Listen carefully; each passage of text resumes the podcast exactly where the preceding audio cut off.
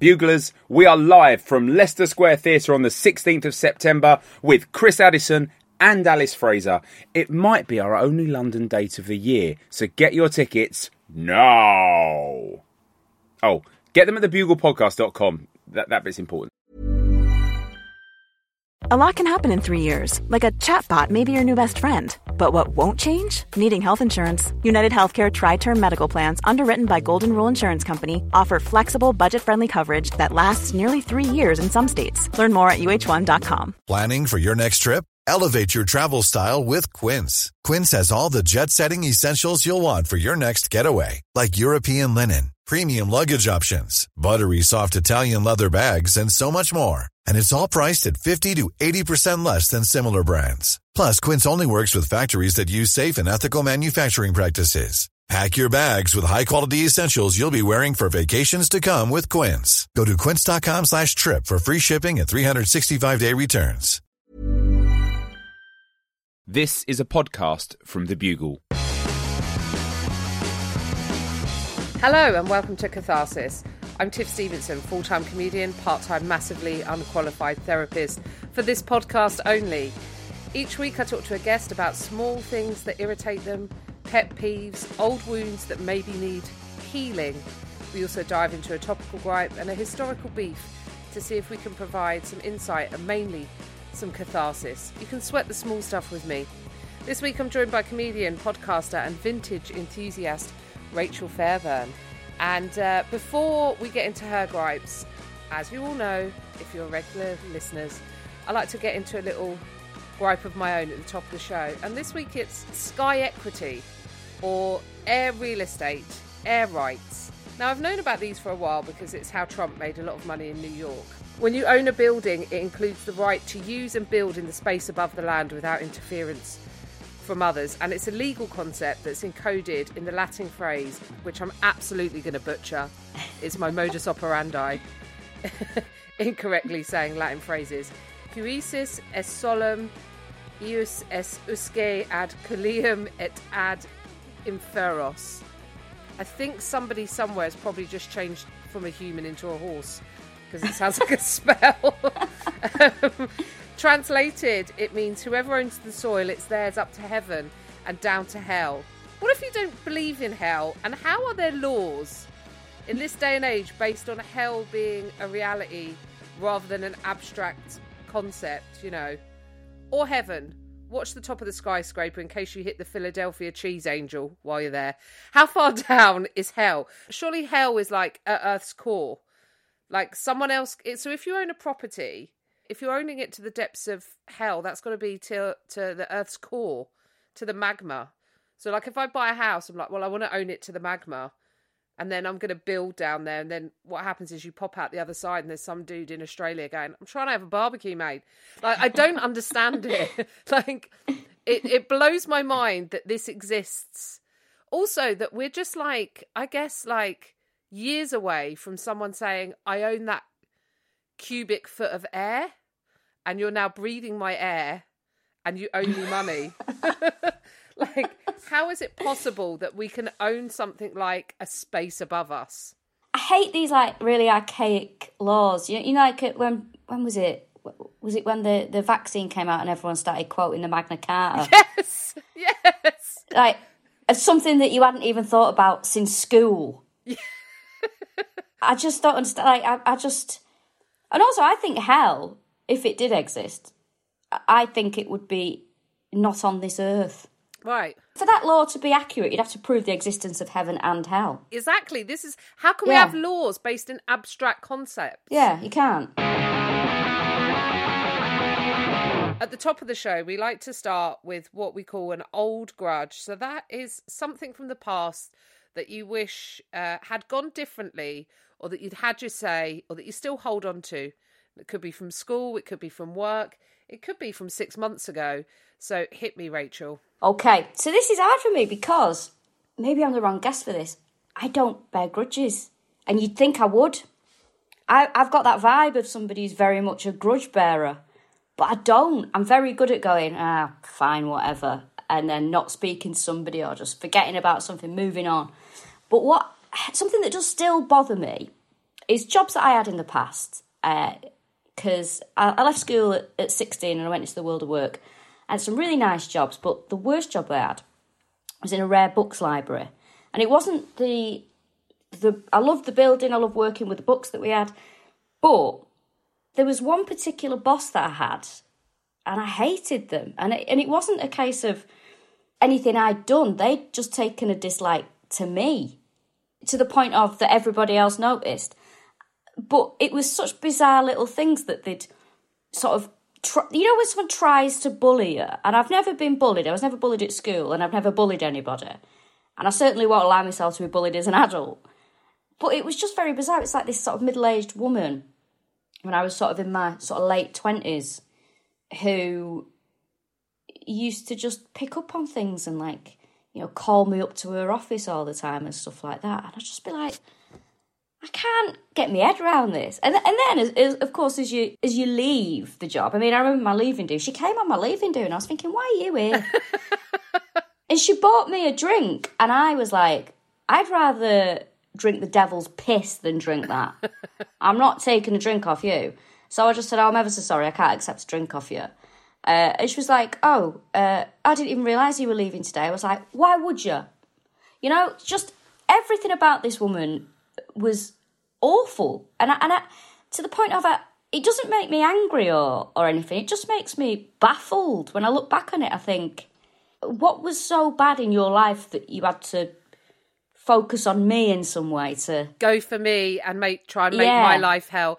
I like that you were principled enough to not accept the drink. I like that that oh, was your line. Not. I like that was no. your line. You were like, I will not take a beverage from you, lady. No, can't. I tell you what, like that's something else that I used to. If I, you know, working with people, the people that you sort of disliked, and it was very much sort of that kind of building and vibe of people bringing stuff that they'd made, cakes and stuff like that. And if I didn't like somebody, I'm like, I can't eat cakes off you. I can't eat any food that you've made. I'm not going to have your brownies, feel... Susan. I don't want this shit. You know, I, I just would be like, no, thank you. And I, I don't know how people can if if they don't like somebody or you know they've got some sort of friction with somebody, I don't understand how they can then engage with them on certain levels or accept things off them. I'm like, no, it's a boundary that's up. We're not. We don't interact in any way. I'm certainly not going to eat your food. I'm wondering if I would. I wonder if I'd be like choking, choking down some kind of sponge cake out of politeness. like I don't know what to do. But what's interesting about how you've described it is it's one of those really, really annoying, and I get that you don't harbor grudges. Uh, mm-hmm. And I think actually, as a rule, that's a good way to be in life because it can really drag you down when you're wearing the weight of like a thousand different petty mm. annoyances mm. or or injustices sometimes perceived injustices sometimes actual injustices and it can be quite hard to move forward when you've got like a lot of these sort of on there. But every now and then I remember things that people have done that have irritated me. And what's interesting mm. about your story is it's quite hard to get other people to understand when someone does it when it's a series of small slights. Mm.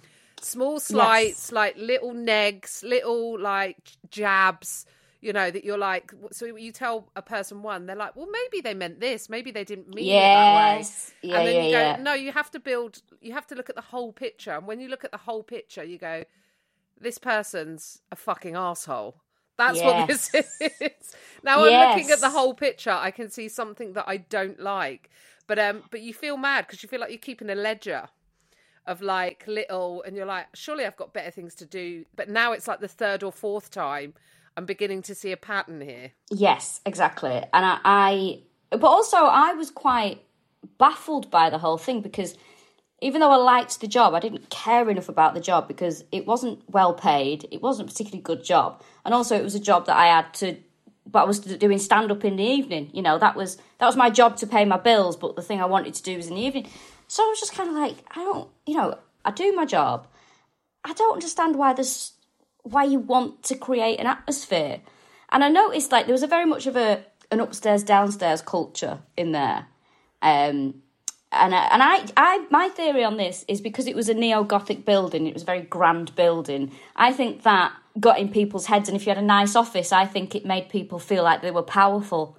So if you worked on the mod, if you worked Yeah. on the modern reception, they were like, "Oh, you peasants," you know. And I, I think it did psychologically affect people. But I just got to the point where I was like, and and, it, I started to see her in a totally different way. Like she, I started to see it as you know when you're a kid and you see, uh, or you, you put your mum's high heeled shoes on and sort of walk about in them and like put a little handbag on your arm. And that's how I started to see her like, oh, you're pretending, you're playing at being a boss.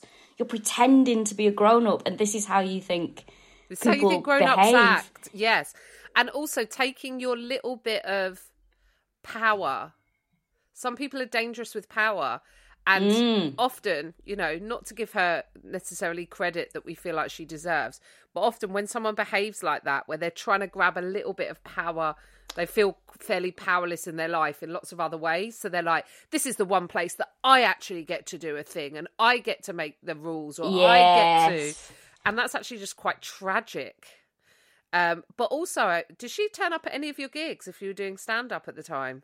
No, Because that would have been a power play. That really would have because been she a power play. she I remember she sent me an email once and she was like I think your um activities in the in stand up comedy outside of work are interfering with your job here which let me tell you what my job there was uh, to, to wander around make sure no one was nicking anything uh, show people books that they wanted to see and um, make sure the building was clear like it, it- and I, and I sort of sent her a message back and I was like we can give us some examples because I think what you're saying is actually erroneous which is great when you get to use a word like that in it and uh, no email came back. No email came back. So I, I think I, I don't know I just she'd never been to any of my gigs never which I mean she had no fucking sense of humour so I don't think comedy was a bag.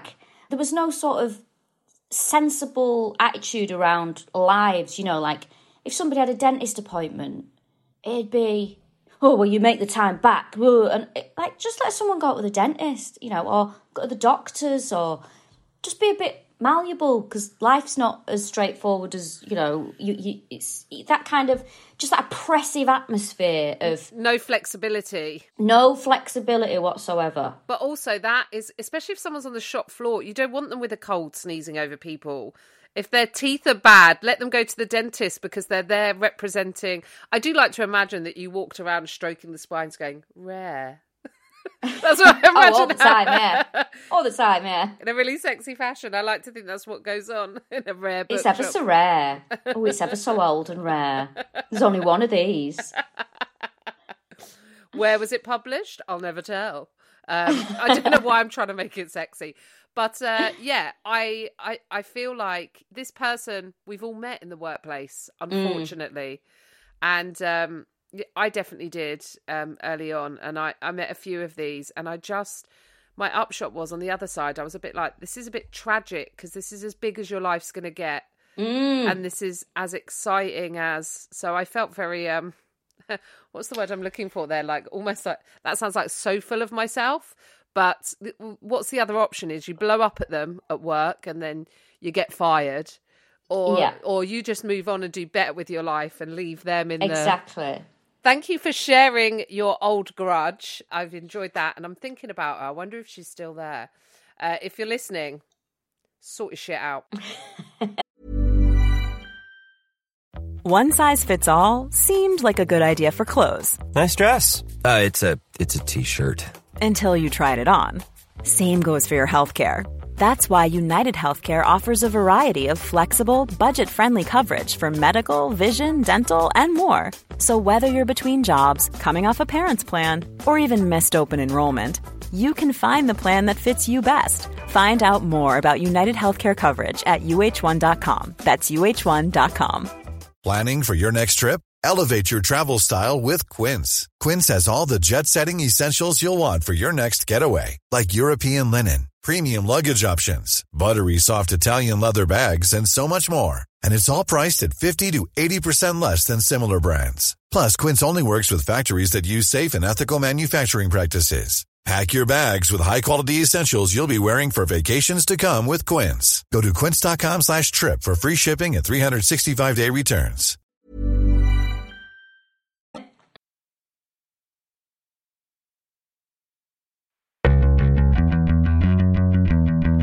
The next section of the podcast we call a topical cream, which is where we Mm. discuss uh, a stingy news story and try and help heal it. And it can be anything. It doesn't even have to be within the last week. It could be within the last six months. But something that's out there that's happening in the world that's got you a little bit like ah. Okay. It's the cost of living crisis and the way that things are reported. I fuck it like when uh, who was it in the government the other day? Who uh, oh god, I sound very inarticulate then. The the woman who was saying, oh, basically the, the upshot of what she was saying was, oh, work harder, Right. do more hours. Uh, I, I'm just sick of it, and, and I hate things like, oh, here's uh, on, like on the BBC website, oh, cheap recipes to feed twelve people, and it's a fucking carrot and a turnip boiled. You know, I, I hate it. I hate the way that sort of the way things are at the moment because you know there's a cost of living crisis. Everyone's skin, energy bills are going up. People are fucked. People are on their asses. You know, and it's affecting pretty much everybody Yes. and it's just it's just this thing of oh well why don't you um buy this but but free like it, people are quite it, it's this attitude of well you will live in poverty in this rich country I, I hate this attitude I sort of talked about this very like a while back on Twitter, and I had people going, "Well, we're not one of the richest nations," and I'm like, "We are. That just the distribution of it is uh, is very, very unequal." And it, there was this attitude. I described it as like, "Why should we be living in the pages of a Samuel Pepys diary?" Like, I- why I is it? Why is why is Yeah. it okay for that to? And like you say, it affects every. It's not just at the bottom. It's at the bottom, in the middle. It's in the middle upper. The only ones it's not really affecting are like the top one percent. you know, Mm, exactly, The yeah. one percenters. They're the ones not being affected by this. Um, but but the uh, it's, it was Therese Coffey, I think, is the is the that's person. it was yeah Um, so just just work a bit harder. It's the Kardashian attitude of like people don't work, and you're like, sure, sure, Kim, because you seem to work really hard. yeah um, but it but like Therese Coffey and Kim Kardashian, they have so much in common. Um, but but uh, yeah, it's the idea that that somehow it's our fault that we are being charged more than any other country in Europe for our energy bills, and these people that appear whenever you talk about it to discuss it that kind of go you don't know hard you know like back in my day uncle charlie had lumps of wood for teeth you never heard him complain these sort of people you know like oh we shared one square of chocolate between nine of us You- yeah it's the, it's the it's the fetishization of it that's I the hate word it. that's the perfect it- word it's like this is not normal. This is like I follow this uh, account on Twitter. I've become a bit obsessed with it, and it's called something like Golden Memories and Silver Tears or something. And it started off as quite a, a thing of like, oh, do you remember this? Do you remember that? And now it's become an insanity. I'm like, how old is the person running this? Because I don't, I don't think they remember any of this. And then it was like, th- there was a picture of just coats on a bed the other day, and it said, remember when it was so cold you had to put coats on the bed? It's like, yeah, that's not a happy memory. That's not a nice thing to remember. Why?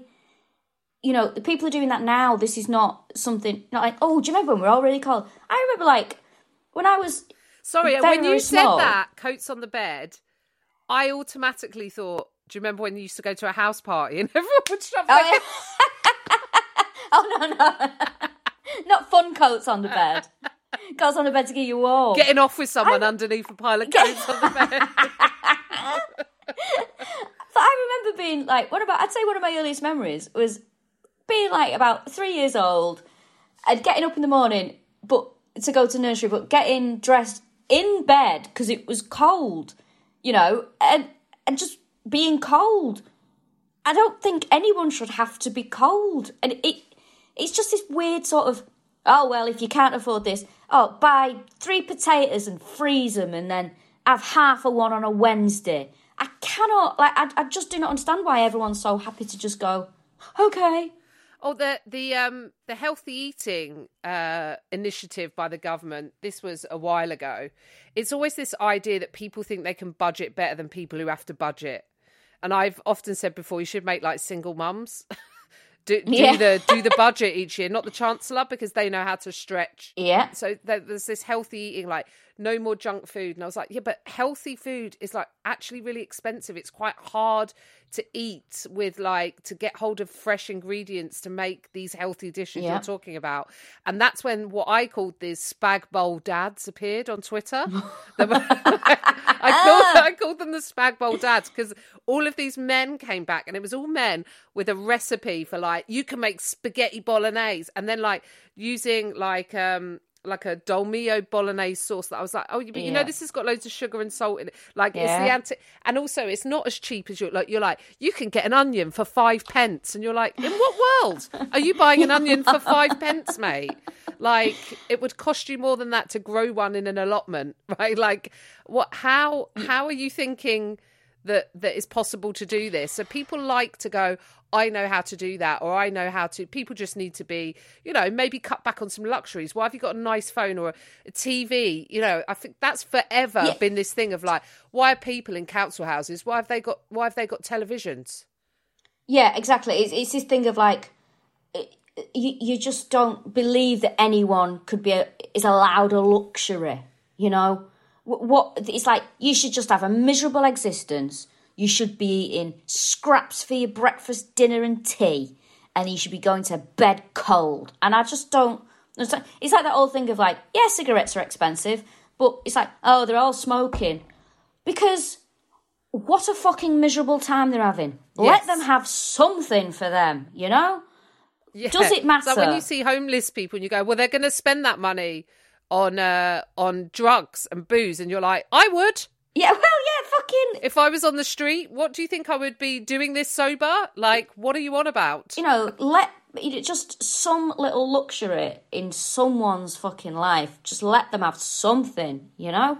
I just, Yes. it's it's this thing of like, this wanting poor people to be Dickensian, you know, Cratchits and. But they don't just want them to be poor and cold. They want them to be grateful for anything that that you might be able to throw them as well.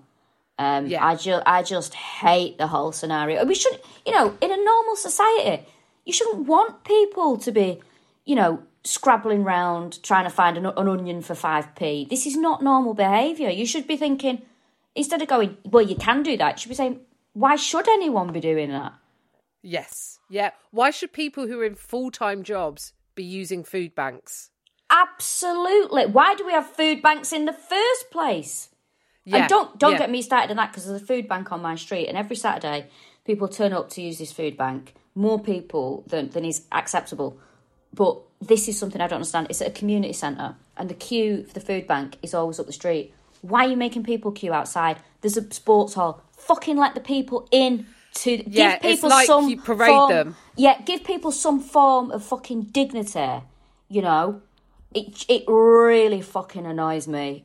Really bugs me. Yeah, you're not letting people have any. um You know, it, it's like a statement, isn't it? I'm standing in this queue.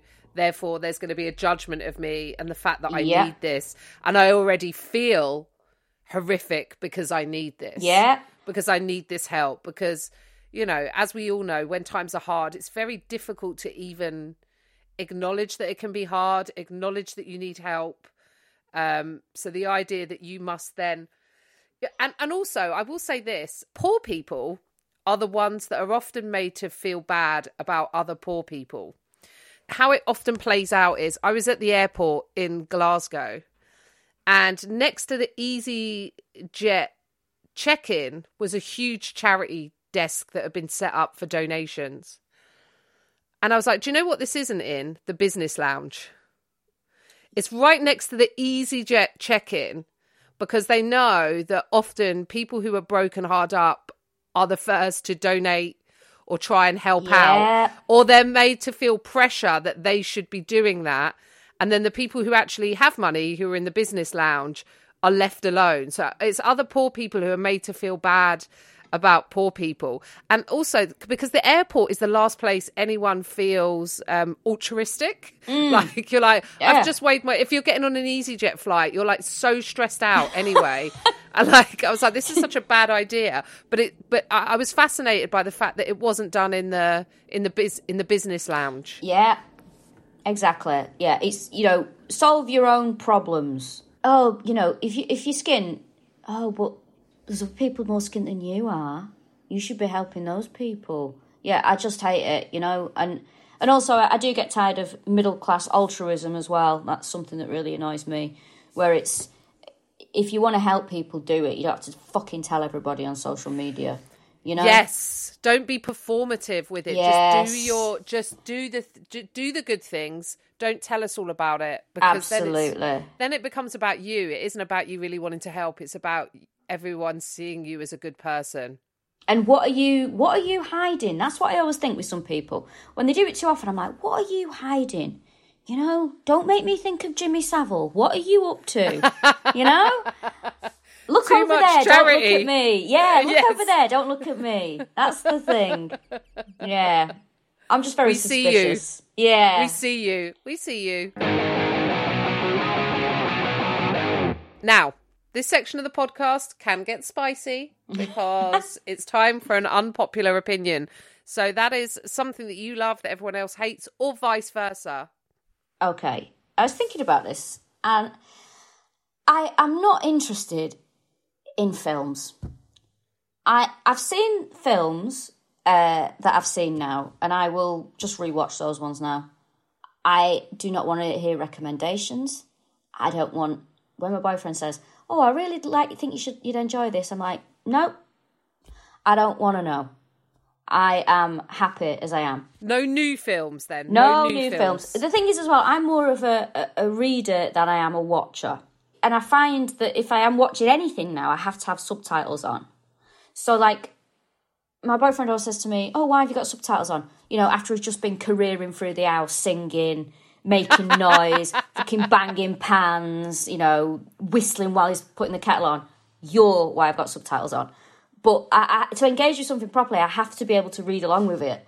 And I just, I've got a very poor attention span unless I'm physically reading something.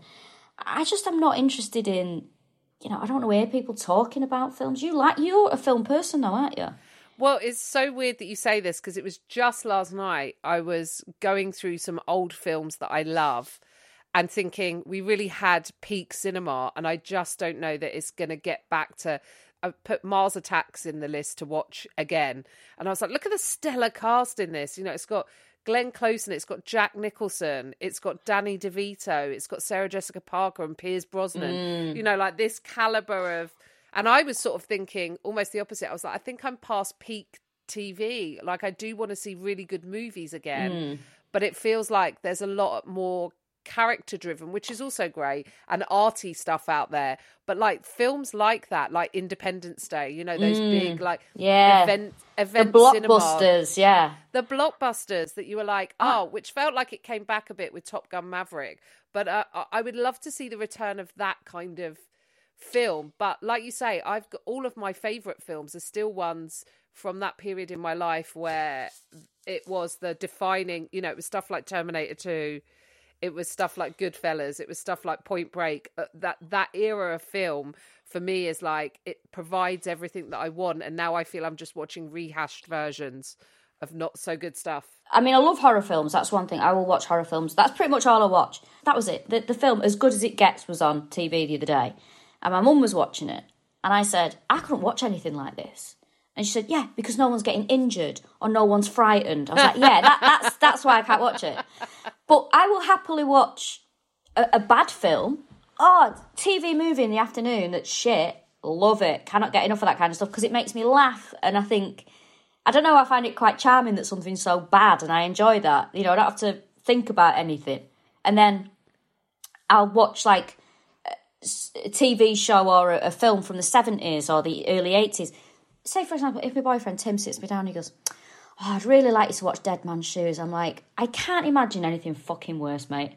I would. I don't want to watch it. I just don't care. You know. I've not been to the cinema for ages. Like, if there's a horror film out, I'll usually try and go to the cinema to go and watch it. But I do yeah, love I- horror, so I'm the same as you. I love horror, and I like. I will go to a, a horror film in the same way that my husband, who is, you know, a director, so Mm-hmm. obviously we both love film. Um, but it just takes a lot. Like it takes a lot more now, I think, to impress me in terms of film. Like Mm. I loved everything, everywhere, all at once. That blew me away. So it, but it has to be something quite big, I guess, to now make me feel like we had this such a great cinema era in the 90s. But then again, that could just be because it was my coming of age sort of period. But I do I do like watching new films that, that that come out. I am I'm eager and keen for them. And I like the vintage TV stuff as well. Mm. But I yeah, I find that I do have my favourites that I could just re re-watch. Have you Yeah. got those? Like, what's what's the ones that you like? Oh, Jurassic Park. I, I that was a film I went to see. It was pictures like I went about 10, 15 times when it was out. Love it. Still love it now. Um, uh, An American Werewolf in London. Love that film. Probably my favourite. Uh, School for Scoundrels, which uh, is the old 1960s, 50s, 60s one with Alastair Sim and Terry Thomas in it. Love that An film. Ealing comedy. Is it Ealing? I always think of those Alastair Sims ones. As being- Yes, like St. Trinians and all that kind of stuff. yeah. Here's maybe what what we're noticing, or both of us, about a lot of modern films, is it feels like there's less of this kind of very very specific auteured, and you're coming through in the Steven Spielberg sort of era and the Scorsese and all of those, you know, even Kathryn Bigelow with like Point Break, that era of directors where their work felt so very specific, and a lot of stuff now is made. A friend of mine told me about this concept and as an actor i was like that just makes me want to curl up and die that he had a meeting for a film and the director went yeah this is a this is a one eye project and he was like what he was like yes like a one we call them a one eye film which is where you kind of watch it but you're also just sort of scrolling through your phone at the same time Oh my god, that's not the point. Don't make it then. don't make it but that is how so many films these days are kind of like sometimes you watch something and you go there's all this exposition in the first five minutes and then there's just like chunks of stuff happening and you're like this isn't really adding to the story it's not really going anywhere and then you're like oh it's because people are like scroll scroll scroll Oh god, no, I hate that. you I hate that. it. If a film can't keep your attention, and then you're like, "Oh, I'm gonna," you know, when I get into the cinema, I switch my phone off anyway. So I'm Yeah. like, I find it quite easy to sort of suspend my disbelief. So it's quite difficult to take me out of it. But but that just felt to me like there's less of that. You know, now there's more people involved in the process. Maybe Mm. there's less um, latitude given to directors and um you know it could ne- sometimes be about property i guess is why scorsese came out and said you know there's too many superhero films and not Oh, enough yeah. stories you know Mm-hmm. um that that directors are, are not necessarily given that same you know there's a committee of people who are like we're going to make this film and someone wants to make it like this and someone wants to make it like that and and there's there's there's lack of authorship i could be completely wrong but that's kind of i Mm. Yeah. think that's a, a real thing at the moment Yeah, and I agree. There are too many superhero films. I mean, I'm not even interested. I mean, I'm glad people enjoy them, but you know, grow up. I just and I, I look, and I, and I hate to say this. I just find it when adult men are really into. I mean, don't get me wrong. I, I I'm glad that it. Maybe it's my ick. There you go. Maybe that's my ick. you're ick yes yeah Oh, you just turned too- 14. You like Iron Man. That's nice. and I think the authorship can happen in horror films as well. By the way, that is a. I was thinking Mm-hmm. there about Ari Aster, who did um, Hereditary and Oh, yeah, yeah, Midsommar. yeah. You know, um, so you can see when it's in horror as a genre, which has like I love horror, and it's kind of boomed again. You know, in the last sort of uh, five to ten years, I think has been like an, a real resurgence, and especially of films that you you think they are the horror, but there's also a social horror or an underlying Yes. something Yes. else going on within it that tells us about the world. And I think that's why horror is an exciting genre at the moment. And it doesn't really get recognised much at any of these awards ceremonies and stuff like that. No, it doesn't really. Hereditary was probably the last film I remember going to the cinema to see where uh, there was an audible ah from the entire cinema. And you know which bit? I know the bit, Yeah. yeah. And do you know what they did that was so clever? The trailer, the trailer, if you saw the trailer to that film, and I think more films need to do this because more t- too many films give away what the film is going to be about and put all the best bits in the trailer. The trailer for that so specifically led you down the path of thinking one thing and what the film was going to be about, and then pulls the rug from underneath. Yeah, yeah, yeah. Without any spoilers, I think it's fair to say. Yeah. that was very clever. It was. I really enjoyed it, but I, I that that bit when I mean it was a really packed cinema as well. So when everyone had the same reaction, but then what was quite fu- funny was that relief because then everyone started laughing. like, oh my god, that was horrible! Ha ha ha ha! Wasn't it? um, yeah, one of the top horror moments. I think that. Thank you for sharing your, your unpopular opinion. I sort of agree with it, so that's that's, that's always fun. This is the section of the podcast we call Oryx, which is a prehistoric form of cattle, which was Oh, our way of saying historical beef. How else were we going to say good, historical like beef? that. And as you're on the podcast this week, Mm-hmm. Rachel, I thought you might have something something to say about this. It's Blur. It's one of the all-time great feuds.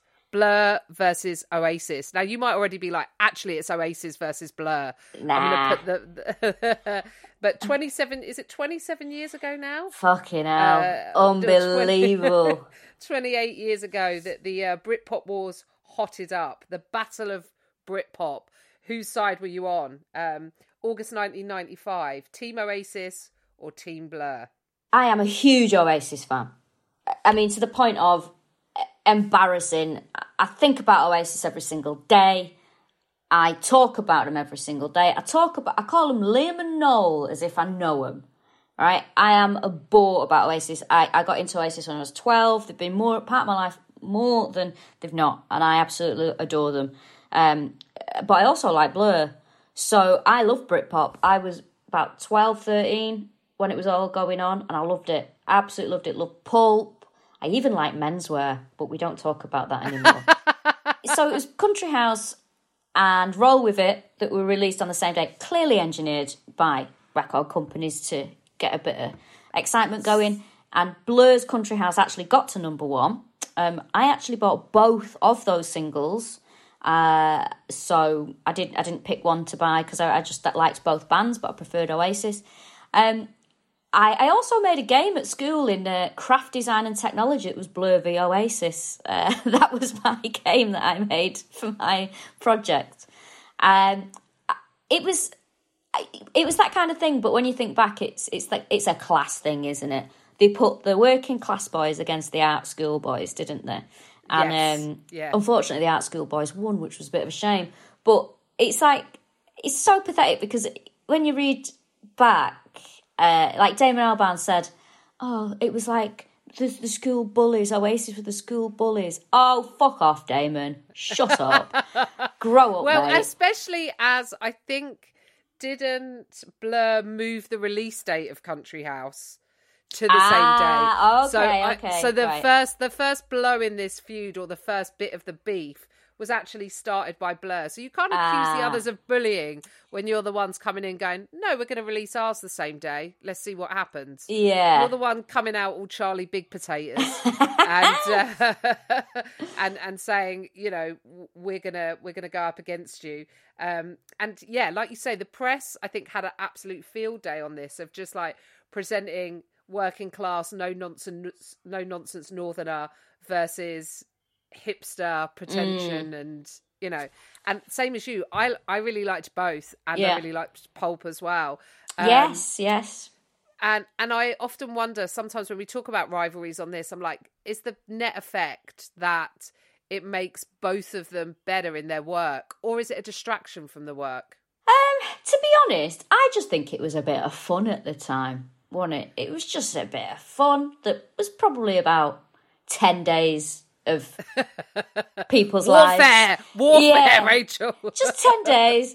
It's a bit of fun. I actually went to see uh, Oasis were the first band that I went to see um, in Manchester in 1995, and I went to see Blur the week after. So I, you know, what what a great time that was. Um, it was just a bit of fun, wasn't it? I think Damon Albarn kind of took it a bit too seriously. Uh, I think he took the whole Oasis thing a little bit too serious. I think he was quite intimidated by these northern working class men, but I think deep down he really wanted to be friends with them because it was weird because Liam and Noel and the rest of Oasis at the time actually got on with the other members of Blur. You know, they got on with Uh, I don't necessarily think Alex James. I think uh, Coxon, did they get on with Coxon? they got on with Graham Coxon and they got on with Dave Rowntree, the drummer. Uh, but Graham Coxon seems to be quite a popular person with most people. He seems quite a popular guy. But I think Damon Albarn uh, has probably never come into contact with anyone like Oasis in his life, and I think he was quite intimidated by them. I mean, what what is both his parents were art teachers, I think, weren't they? And he was at an art college in Colchester, that kind of thing. I can't listen to Damon Albarn now, though, mainly because I don't like his musical output. But when he sings, he's, he whistles his S's, and it, it, I don't know if my hearing's changed as I've got older, but that's all I can hear, oh, that's interesting. and I can't deal with it. That suggests like that he's had teeth removed or replaced or something's happened. Yeah, his- I I, need to have a listen to see if Yeah. I can get that. What I kind of like about it is is is you're not going to forget it, and it's part of the bluster of rock and roll. I mm, think Yeah. you know, and you could argue that the, the Oasis felt rock and roll, and and and Blur felt like a band. Yes. Even though there was like he, you know, there's heavy guitar and there's rock. You know, uh, I really felt like at the time Oasis embodied. Apparently, it sort of started. They were quite respectful to each other, and then uh, uh, after um, Did Liam Some say something say- about? yeah, he said something it- about Justine Frischmann from Elastica, didn't he? He Oh. said, uh, I think he said that he fancied her, and he, she was going out with Damon Albarn at the time. Yes, I think there yeah. was something- Oh God, so much interpersonal. this was this was our era. It's like the you know Yeah. in the seventies they had Fleetwood Mac doing this. this like kind of rumors level, and I'd forgotten about Justine. Yeah, Justine. Apparently, he walked up to Albarn at a party. Liam, of course, it's Liam.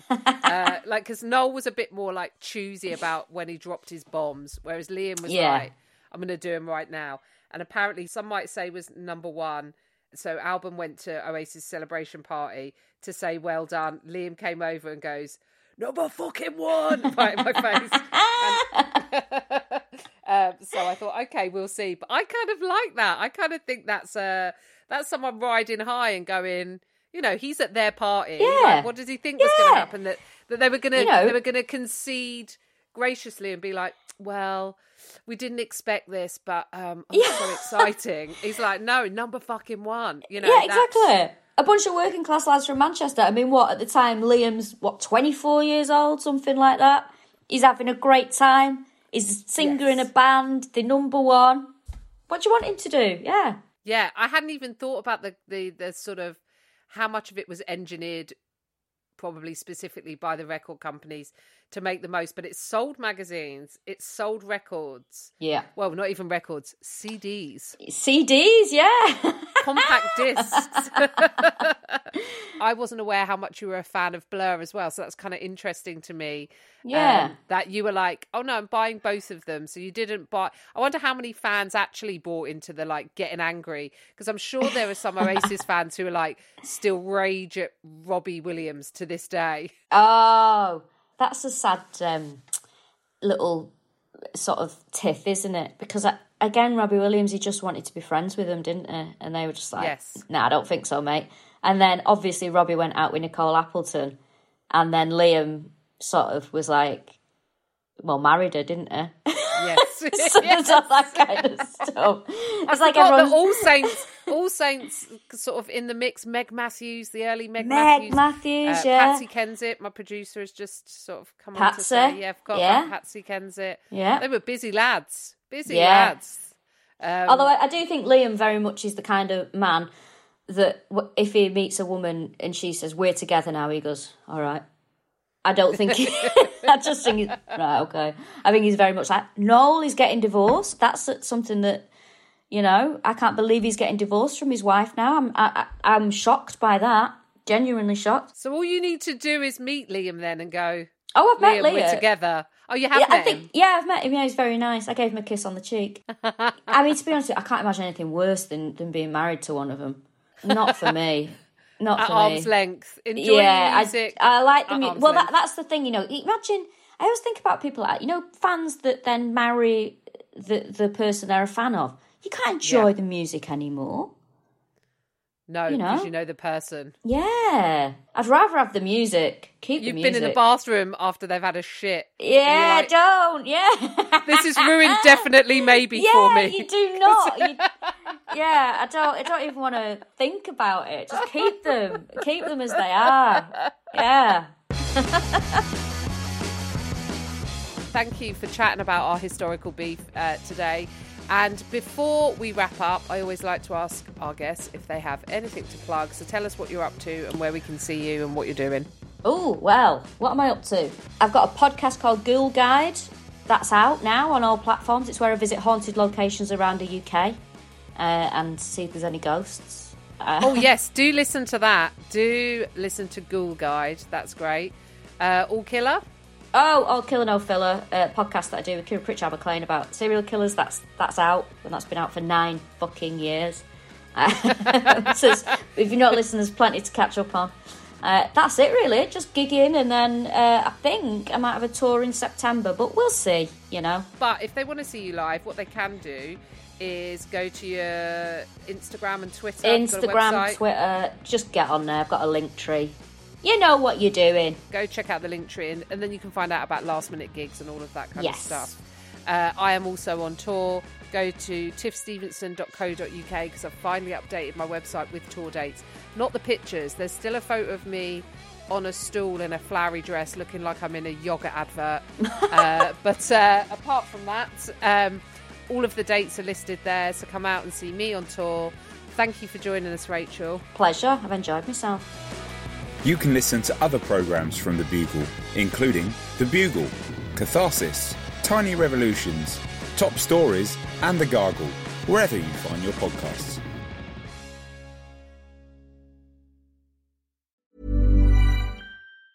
Hey, it's Danny Pellegrino from Everything Iconic.